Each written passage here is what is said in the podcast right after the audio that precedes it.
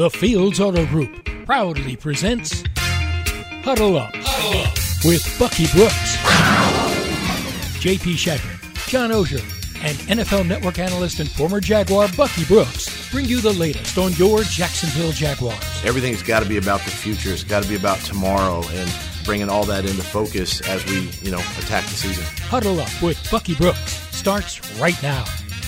Welcome into another edition of the Huddle Up Podcast. Today's Wednesday, April 20th. JP Shadrick with NFL Network analyst Bucky Brooks, Jaguars.com senior writer John Oehser. Subscribe to the official Jaguars Podcast Network and give us a listen on the podcast page. Imagine that. Jaguars.com. Uh, or go on to iHeartRadio, Apple, Spotify, or wherever you get your podcast and uh, give us a download, a comment, and a five star rating. Happy Wednesday, Bucky. Um, but I, I got to start today with John Oehser. He walked in hot a moment ago, trying to make it to the stadium in time for this podcast. John, what happened? Well, it was a jumbo shrimp game, JP. You, I know you're familiar with minor league baseball in this town a little bit. Yes, Wednesday business person special. I live over in Springfield, so I got to try to make a left through the jumbo shrimp traffic. That's not there. And then all of a sudden, I come to find out they've built a new traffic pattern on Bay Street. Correct. That was like a month ago. I'm Yes. trying to turn. Well, I haven't turned left on that. I, I've turned right a lot. I didn't know you couldn't turn left. And then I get behind this guy who, you know, he's looking at the jumbo shrimp game, and it appears he's never seen traffic before. So I was a little late coming in. And, uh, and then they closed an entrance because of the football performance center. You can't sneak through Right. there. It's that side but you can't anymore. through that. So there's only one real option to get in on on a shrimp game. If you're coming from Springfield, there's only one option to get to the uh, Jaguar Stadium. That said, is it me or does it feel like we're dragging to get to? I mean, it it feels like the draft at this point to me is taking forever to get here. Maybe that's just because I've been knee deep in it for two weeks. Well, yeah, Bucky's the same way. I'm sure. right? Yeah. You're in it every day, Buck. Yeah. Or is it coming up fast or slow or how you feeling about? it? I don't know. I don't know. It's just coming up. You know what I'm saying? I'll be glad when we kind of settle and see. I think this draft is different because star power or lack thereof at the top. And so because there hasn't been like the excitement, like last year there was excitement over Trevor. Previous years there's been excitement over number of quarterbacks or elite or premier pass rushers or playmakers and those things. This class is a very good class, but I don't know if it necessarily has a star power of other classes. And because of that, I feel like we've been talking about the same names over and over and over again, tr- trying to catch a buzz, and that buzz hasn't necessarily caught on or spread like wildfire. Kind of reminds me a little of 2013, right? I mean, it was what Johnson. Uh, There you no? go. That was the Eric Fisher, Eric Fisher, Fisher. for number one. Well- class, Fisher right? and then Luke Joeckel, right? That, but there weren't like quarterbacks at the very top of that year. I'm getting a ton of comparisons to that too, but my sense, Bucky, see if you agree with this, and and it's again, I didn't go back and look at at Joeckel's uh, YouTube videos in college. That's what scouting is these days, you know, uh, JP. It's YouTube videos. Check the film, air Right. quotes, The- and it's not the YouTube. film.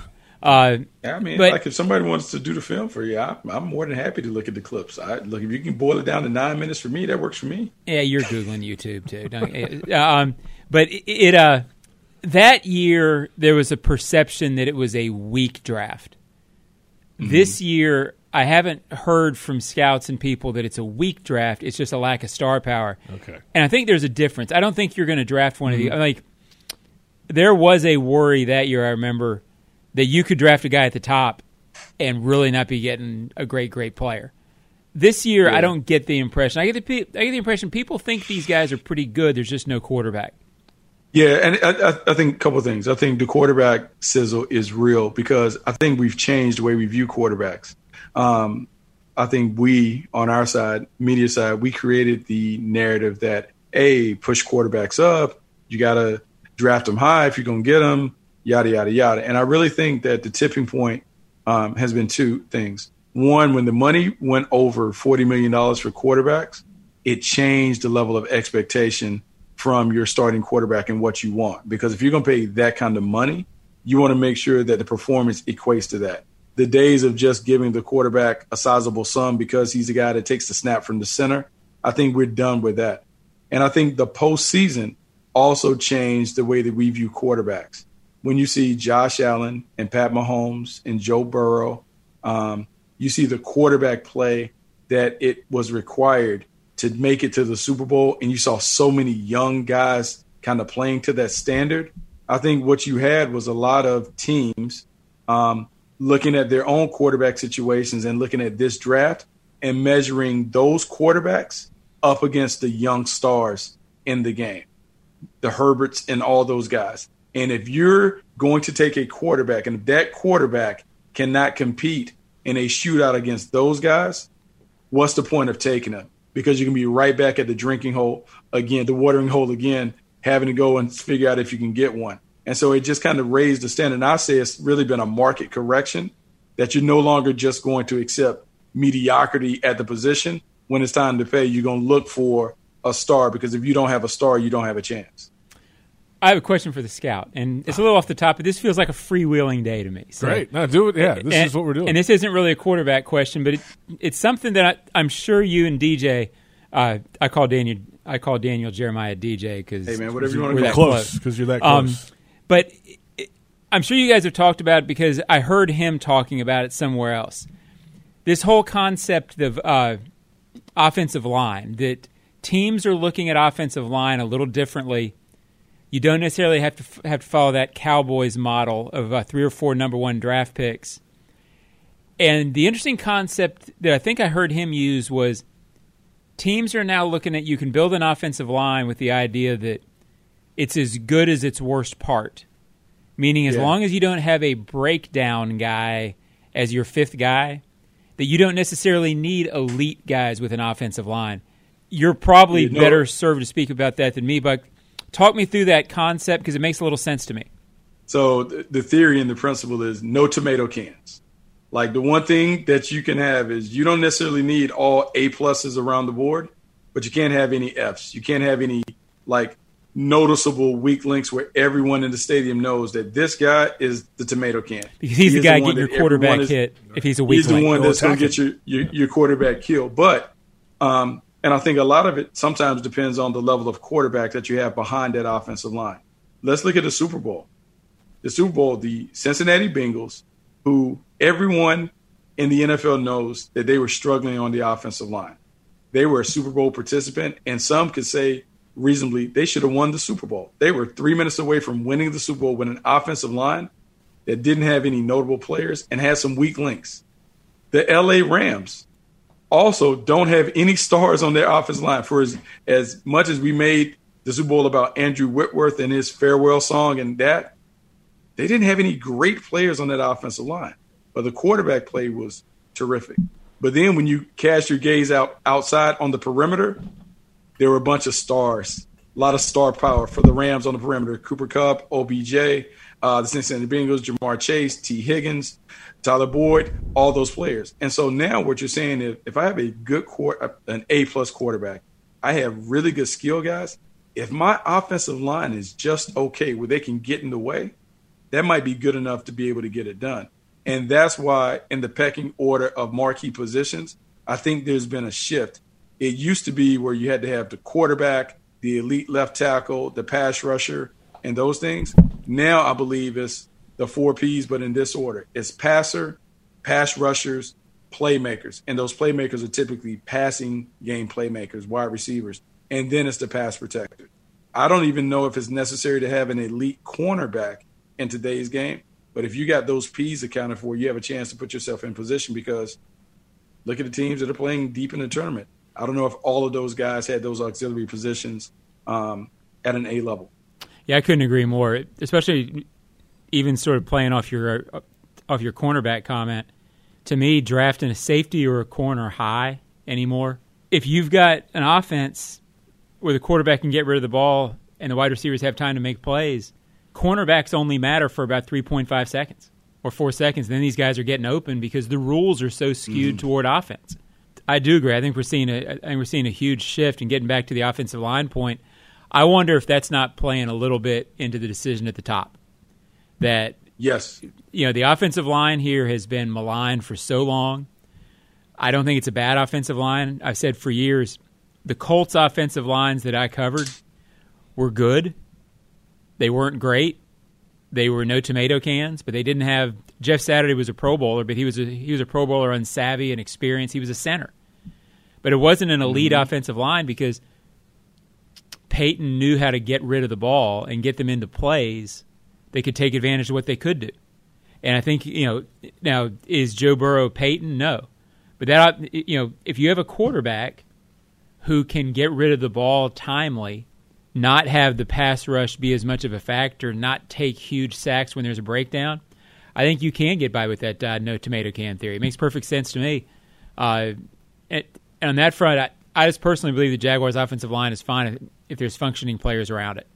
Yeah, two things that you make that uh, observations that I would say: the better the quarterback, the lesser the need for a high level offensive line. You can get away with it. In a perfect world, you would like to get, provide him with the best protection, but the better the quarterback, particularly if he's a superstar quarterback, he can make everybody else right because And he it's gets the ball mental out of aspect of that, right, Buck? He can see what's I mean, coming. Tom Yes. Brady for years didn't, was the same yeah, way like, in New England. Yeah, yeah, he can elevate the performance of those because he can handle everything. And as he um, understands the game and masters the game and understands how to kind of play the chess match, he can do that. I will say this: when you're having the cornerback situation, I would prefer an elite level safety over a corner. Um, and this actually came from uh, Euro guy Bill Polian. We talked a few years ago, and he talked about the way the game is changing. You need to have an elite safety in the middle of the field, not just for the passing game, but to deal with these athletic quarterbacks that are running around and making plays. If you can have a guy that you can drop in the box who can match tight ends and blitz and check the quarterback and do those things, I would say kind of like the Derwin James type. That is a difference maker because now you have an eraser that you can use. So, But he better be able to the run, right, Buck? Yeah. I mean, like he's got to have Oh, speed. you got to be able to run. He can't Yeah, you got to be able. You got to be able to run, and and I think that's the thing too. In a perfect game, going all the way back, you need one safety, and I would say four corners on the field, meaning that second safety needs to have corner-like footwork and athleticism, and then the other guy is a nickel corner. So you're really playing one safety, four corners, and you're able to lock down and be able to play. Yeah, see, I just think these great offenses these days. I guess you can have as good a safety play as you want. If the pass rush isn't getting home and the quarterback has five seconds, They're going to run loose on you.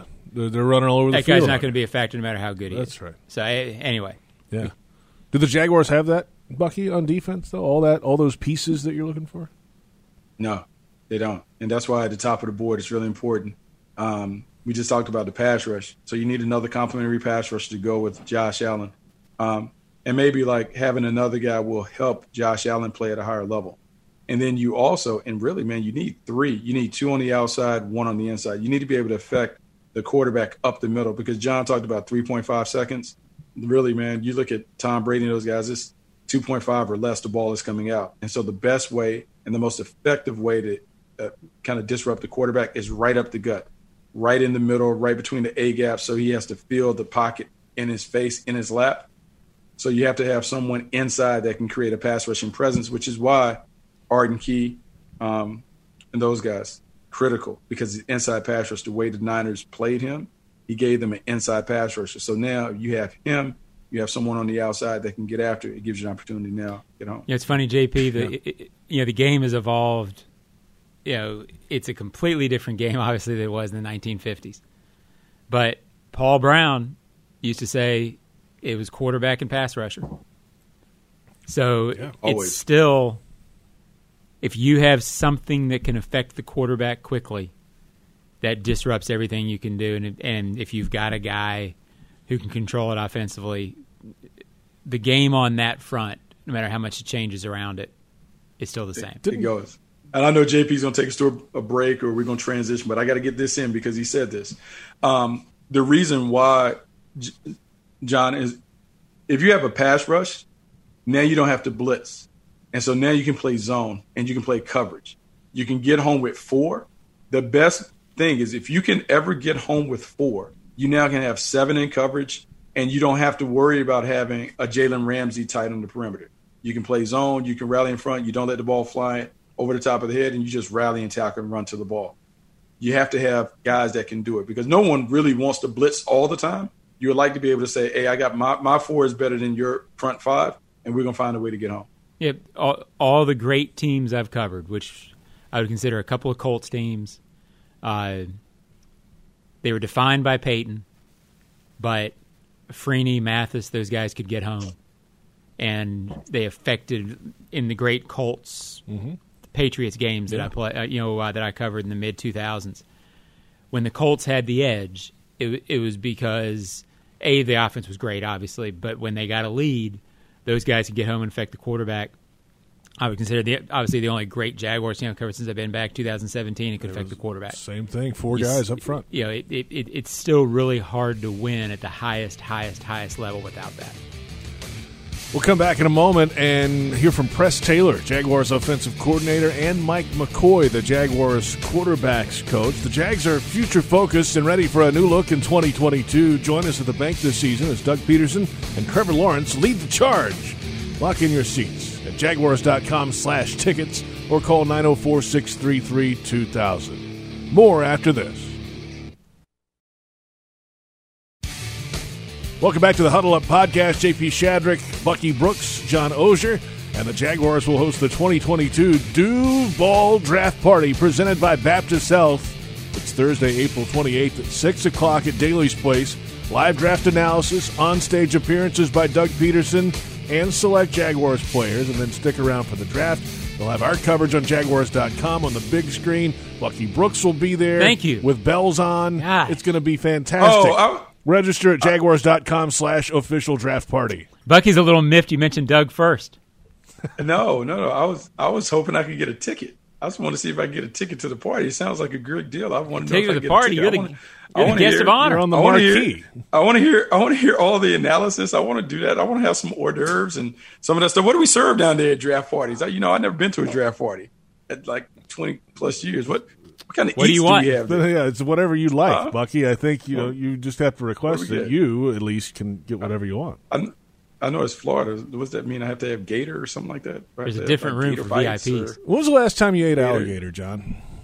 It's been a little while. He It's probably it been a couple of decades. It's probably been a I'll be honest with you. Yeah. I've, I've never I've never had it, and I don't think I can get past It's the, fried. the It, thought. it, it's Yeah, a it little, tastes like chicken. It's a little gamey, but it's fine.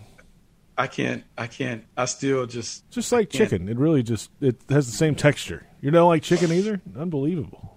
What do you like? Uh, yeah, I don't know if I could do it. You know, I don't do it. You know, me and Fred. He's North kinda on the Carolina, likes barbecue. That, that pescatarian. No, I'm on that pescatarian plan. Not much. You know, Pescat. What does that mean? all fish. Pescatarian. All fish. Fish? Yeah, I'm trying to live. Trying to live till I'm 100. Trying to be around. I remember Wow. the Jaguars when we win titles and all that other stuff. You know. Plenty of fish in the sea down here. That's for sure. All right, so uh, let's uh, shift gears and uh, review a couple of conversations we had recently with Jaguars coaches. We uh, heard from Press Taylor on Jaguars Happy Hour Radio last week after this podcast aired on Wednesday. He showed up on Thursday on Jaguars Happy Hour, and we got to ask him how it was with Trevor so far in the meeting rooms. he's very mature. He asks, and a lot of times, you know, we haven't had a lot of football conversations, but he asks great questions. So that that's always one of the things that you know he's engaged. You know, you can kind of tell by the questions that a, a guy asks of kind of whether he likes it, where he's tracking, how he sees it. Um, and he he and really all the quarterbacks, Jake and CJ, they've done a great job with the questions they ask, the response they're given, the engagement they're given. All so right, it's so exciting. They're now uh, sorry to interrupt you, press. So they're uh, about a week and a half into the phase one. That means officially talking X's and O's and getting the room, the conversation going the right way. When your quarterback's asking questions, and uh, that kind of leads you into different things, Bucky. It feels like. Yeah, no, it does lead you into different things because you want your quarterback to be engaged. You want your quarterback to um, have a desire to have a mastery of the system because the more he masters the system, uh, the better it is because now he can play on instincts and awareness. He also can make sure that everyone is on the same page. But before he can take kind of like that leadership and ownership responsibility, he has to kind of know what's going on. And I think it's really important that Trevor is asking questions so he can kind of understand the system like the back of his hand. Yeah, I mean, he's. Uh, we've said it before. We talked about it on uh, Jaguars Drive Time yesterday. He's got everything you want. I don't know what it is about him that, I could pick out that'll hold him back. If you follow me, um, we didn't see it enough last year, so I, I've got to chalk that up to the chaos around him.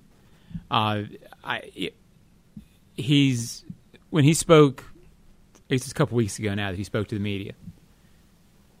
So impressive, and you can feel when he speaks what Press Taylor is talking about the total engagement, the awareness of what it takes, uh, the right questions, his mind's in the right place. Uh, it's it's just hard to imagine him not taking a huge step up for those reasons. Uh, I I get that fans hear this and are like, well, we've got to see it. Well, and until September, we've got nothing to talk about except this. But the mental part of it, which I think is so important, he's got. And I think now that he's with Press Taylor, particularly Doug Pederson, Mike McCoy, who we'll talk about in a second, he now, I think, has the right environment to move those things in the right direction at a rapid pace without things getting in the way. If that doesn't help him mature, and not even mature, it's not the right word, uh, develop, then I don't know what will. I mean, it, it it feels like the right group at the right time, the right head coach.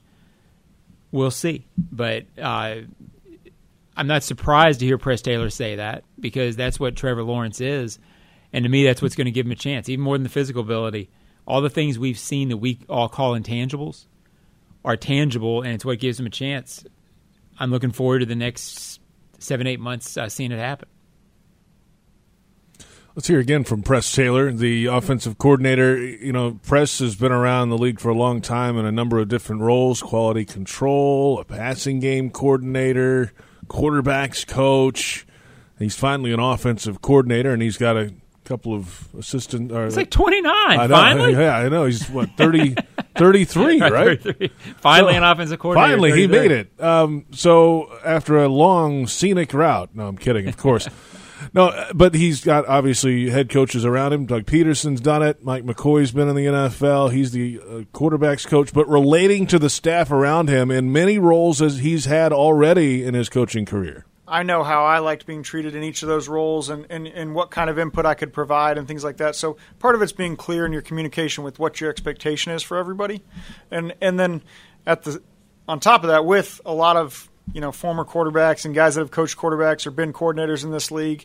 A lot of it's everybody putting their ego aside and realizing we, we don't need to do what we all did in the past. This is about putting our guys in the best position to create the 2022 Jacksonville offense. And that's what we're trying to do. So it's it's different when you're finally the OC. Yes, he's not calling the plays on Sunday, but he's putting all this kind of together in one pot here, Bucky, and getting all these all this input from different levels of the organization and, and trying to figure that out for the first time as a true offensive coordinator. I, I, I'm, I'm curious how this uh, this learning process goes for Press. It seems like it's gone so far in his in his career pretty well.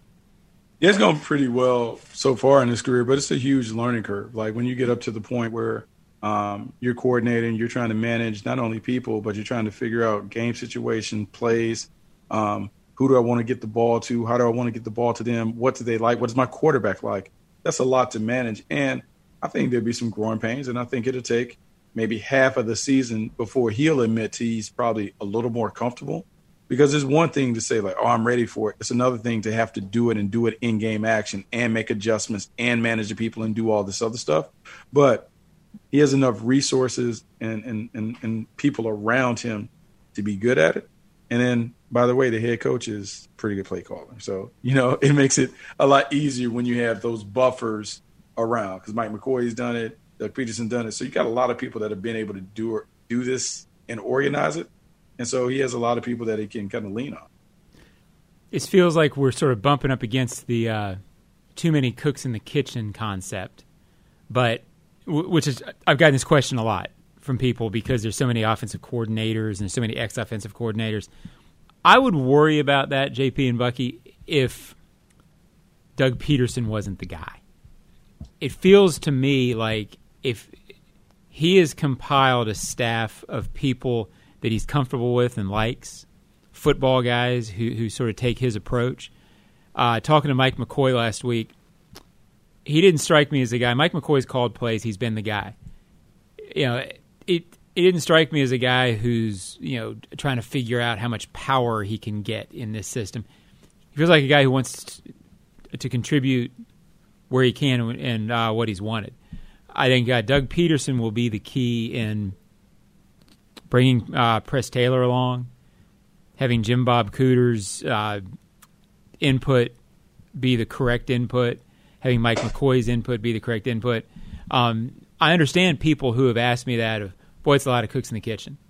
I, th- with Doug Pederson being the person who that information is being funneled to, doesn't worry me much now that I've been around Doug a little bit. Good point. Um, I think I think it's kind of the way of the world. Like right now, everything you're trying to do is insulate the quarterback, and so I think you want multiple layers around it. Now, the key to being effective and working, everyone has to speak the same language, and the quarterback has to get the same information in the same style from everybody. And so, however you elect to do, who is primarily communicating with the quarterback, like maybe you have to siphon it, like kind of sort that all out, sift it out until he gets it. But the only way it can get messed up is if you have too many people saying different things. That's when it messes up. But if they're all coming from the same system, they all have a inherent knowledge of the offense. They all kind of know what the objective is on every play and how to do it. It can be comforting because the other thing is an emotional game. Sometimes you want a layer or a buffer between the head coach and the quarterback, and you want someone who can take the quarterback off to the side and just kind of talk to him without the emotion. When I was in Green Bay, having watched Coach Holmgren do it with Brett Favre, Andy Reid would be the quarterback coach. And so before Coach Mike could get the Brett Favre, Andy was like, I got him. And we take them off to the side and handle some of those conversations before it got contentious and maybe acrimonious. And so you just want to have enough layers that in the heat of the moment, the quarterback doesn't get his feelings all bruised. He's able to take the information, process it, and still perform without it having lingering effects with the relationship between he and the head man. Doesn't it feel like uh, Mike McCoy can be that guy pretty well too? Yeah, I think that's I think he's the one, and I think he's the underrated hire in all of this because in Mike McCoy, you're getting a guy with unique experience. Not only has he played the position, he has been a quarterback coach. He's been a play caller. He's also been a head coach. Um, there's a natural relationship between Doug Pederson and Mike McCoy because we all were together in Green Bay at the same time. So there's a mutual respect. So if anybody understands exactly what Doug wants, Mike McCoy will understand it because they're going to speak the same language. And so I think is a huge benefit for Trevor to be able to kick his feet up in the office and talk to Coach McCoy and do all those other things. And then for them to communicate in games, I'm curious to see what it plays out who is up in the box, who's on the field, how they do that on game day. All this stuff is essential. But no, to me, I think the setup is perfect. And I think it's a little different than it was last year because I felt like last year you kind of piecing it together. Good guys in Be- Bevell and Brian Schottenheimer, but they're not really coming from the same system that Cousins. This, I feel like everybody's coming from the same thing. So the communication should be on point, and that's the most important part of it. Let's hear from Mike McCoy, Jaguars quarterbacks coach, sat down with Yes, you guessed it. John Oehser on the Ozone podcast earlier this week, available in the official Jaguars podcast network. McCoy's been out of the league for two or three years, hanging out with the family, doing the thing, but also looking around the NFL and still getting ideas on offense. Yeah, and I think that's one thing when I look back the past couple of years to be able to really look um, at a number of teams and study sure. certain teams and follow you know certain coaches that I've worked with or that worked for me when they've moved on. Someone like Frank Reich, what did he do right. when he went to Indy? How did he kind of change, or what additions did he make to our system that we had built over the time we were together? I think that's what kind of you do, every team does every year. You kind of look at it. Okay, here's the foundation. This is who we want to be, and then you look at okay through free agency, through the draft. Okay, do you still have that personnel to fit mm-hmm. the scheme you want to run, and then you know what type of players do you have and what new wrinkles do you take from other places or some things that hey you've always had in your system but maybe you look at it from last year and say god we didn't run enough of this so i think it's always evolving you're always looking to say okay what is best for our team today? Yeah, today is the most important thing, and, and not 10 years ago. Uh, we got to keep evolving. That's what Press also was talking about this week, Bucky, is you, you might find a route concept here that works for a certain – uh, player on your team, but you, you, may not change the whole offense, but a little tweak here, a little tweak there, and that's when your offense moves forward. Yeah, no, it's funny because you have a base system, you have a framework um, that serves as the foundation, but then you have to tailor it around the players that you have. And so, um, given the personnel, and I and I, I don't know if there's enough excitement that has been generated on the outside about the the personnel that the Jaguars have But I am look if this is fantasy football, and if I could give a nugget of advice, I would say go secure Evan Engram in your in your leagues because I would expect Evan Engram to put up monster numbers in this offense. If you go back and track what the tight ends have traditionally done in Doug Pederson's offense, they put up big numbers. And the wide receivers, they catch passes, but it almost is secondary to what the tight end can do. I think what you're doing is you're trying to take a base system and fit it to the personnel. What do I have? Oh, okay, now I have this person. What does he do really well? And make it work. And I would say that adaptability has been Doug Pederson's best trait as a play caller. How he adapted the offense from Carson Wentz to Nick Foles to Jalen Hurts, all of that is high level stuff. And I think you do it with the others in mind, but it has to be something that's very comfortable for the quarterback. And so, yeah, that, that there has to be a lot of that that you're figuring out in mini camp and in training camp. Um, but it's exciting. And I think you have enough guys with the acumen, Mike McCoy included, to be able to pull it off. I want to ask Bucky uh, about Evan Engram here in a second, but uh, uh before we uh, lose our train on uh, Mike McCoy, probably the most interesting thing he said that applies to our conversation today, to me, was how much he's looking forward to. He's been a coordinator, he's been a head coach, and he was out of it for three years. Uh, but he talked a lot in the podcast about his time in Carolina. He's still yeah. very good friends with Jake Delhomme, who he had in Carolina he is looking forward to just being in the quarterback's room. It is a different experience to be in that room as compared to the offensive coordinator. He talked about all the responsibilities you start getting when you're the offensive coordinator or the head coach. You don't develop quite the same relationships as you do in a position group. Uh, it just struck me that he is in the right position for him at this time. He's looking forward to getting to Trevor Lawrence, C.J. Beathard, the guys in that quarterback's room. Uh, so I think he will be the guy, as Bucky alluded to earlier, to pull Trevor aside to have that relationship. Um, that's sort of what struck me the most about the podcast that we did. And going back there, because um, Mike and I were together in Carolina during that time. And so I can speak on the impact that he had on Jake Delhomme and the impact that he had on the offense. Dan Henning was the offensive coordinator. Dan Henning was very old school in how he wanted to go about running an offense. Um, John Fox was a defensive coach, and the main thing was to secure the ball, wanted to run the football, and you wanted the quarterback to make a handful of plays. I would, ball, by all accounts, and I know Mike would never say this on record. Hey man, Jake Delhomme was whew, bit of a roller coaster ride, but their ability to manage him and put him in a situation where this guy played at a Pro Bowl level led us to a Super Bowl, Super Bowl 38, an improbable Super Bowl based on the personnel. The defense was great. The offense SD Smith or whatever, but it wasn't what you would say a classic Super Bowl level offense. But part of the reason they were able to do it is because they found a way to help the quarterback play at a high level. Some of that were the playmakers around them, but a lot of that was some of the sweet nothings that uh, Mike McCoy and those guys were whispering Jake Delhomme's ear and how they built the offense and the passing game in particular around what Jake Delhomme could do really well. Why will Engram work here when it didn't work out in New York? Yeah, well, the thing is, in New York, um, it worked to a point, but look, it's a mess there. Like it was a mess, and I don't necessarily know if the quarterback play was great. I can confidently say that I don't know if the play callers that were there rolling through when he was playing were ideal. Um, but he did go to a Pro Bowl there, and I know people make a lot about Pro Bowl, but he did play at a level where he put up some numbers a couple years ago. It might have been his second season that was his best season when it came from a production standpoint. But what he is is kind of a jumbo slot receiver. Someone who you have to understand exactly what he is. If you're thinking he's going to put his face mask in the defensive end's chest and he's going to block him and maul him and do all that, that's not that's not the role that he's going to play. He is a pass catching tight end. He is someone that is a mismatch problem for the defense because you have to figure out who do I want to put on him? Do I want to put a linebacker? Do I want to put a safety or a nickel on him? If it's the the smaller guy, he's going to post him up and he's going to beat him up because he has superior physical traits in terms of size dimensions. If it's the linebacker, he's going to run past him. And so the easiest throw for the quarterback is over the middle field to a tight end. And so now what you're able to do is build the passing game inside out, Evan Engram as the focal point, and then it goes to Christian Kirk, Zay Jones, then whoever else is out there, Marvin Jones or whatever. But the two guys that are most important will be Evan Engram working the middle and then Christian Kirk working from the slot. He or Zay Jones, because I think they're interchangeable in terms of how they play. But this passing game would work over the middle of the field.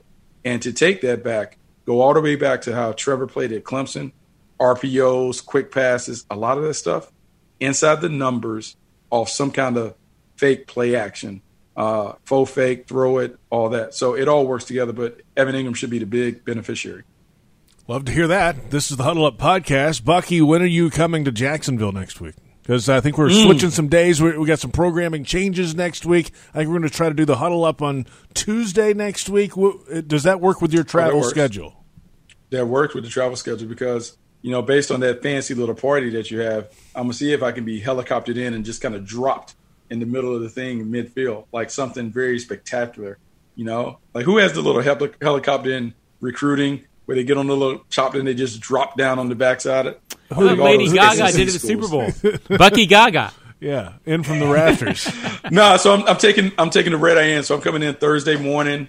Uh, I do path to the draft Wednesday night. Then I'm jumping on the plane and I'm coming right then. I'll be there for all the festivities and really looking forward to it. It should be a lot of fun. Yeah, we're looking forward to having you here on our coverage uh, coming up uh, tomorrow. Jaguars Happy Hour. You know, we mentioned the 2003 Carolina Panthers that went to the Super Bowl. Brentson Buckner was part of that team. He will join yeah, us live oh in studio tomorrow, Bucky. He's going to be with me and Lageman about 415 on uh, 1010XLAM.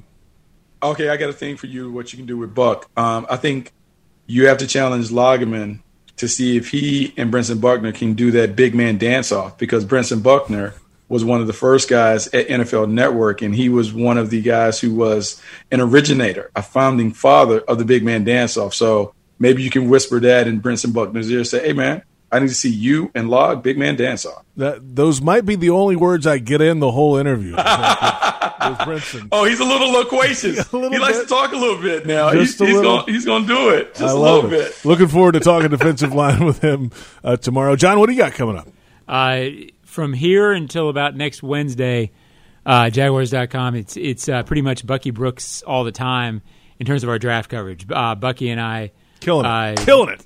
I did an eight part series, but I'll give it up to Bucky. It, it's mostly his insight, and uh, it's good stuff. I, I recommend uh, reading it.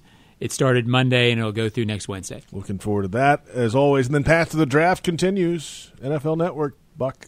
Yeah, man, we just over here talking, just you know, spinning, spinning, spin, watch, repeat, just just just doing doing what we do. It should be a lot of fun, though. I'm excited. I'm excited to see who that number one pick is going to be, but I'm more excited to see who's going to be the first pick of the second round because that's the money man. That's the I like it. We've uh, Linderbaum a little over a week to figure it out. Bucky will uh, talk to you next time. Uh, John Oehser Joe Fortunato, Dave DeCandis, our entire crew. I'm JP Shadrick. We'll catch you next time on the Huddle Up Podcast.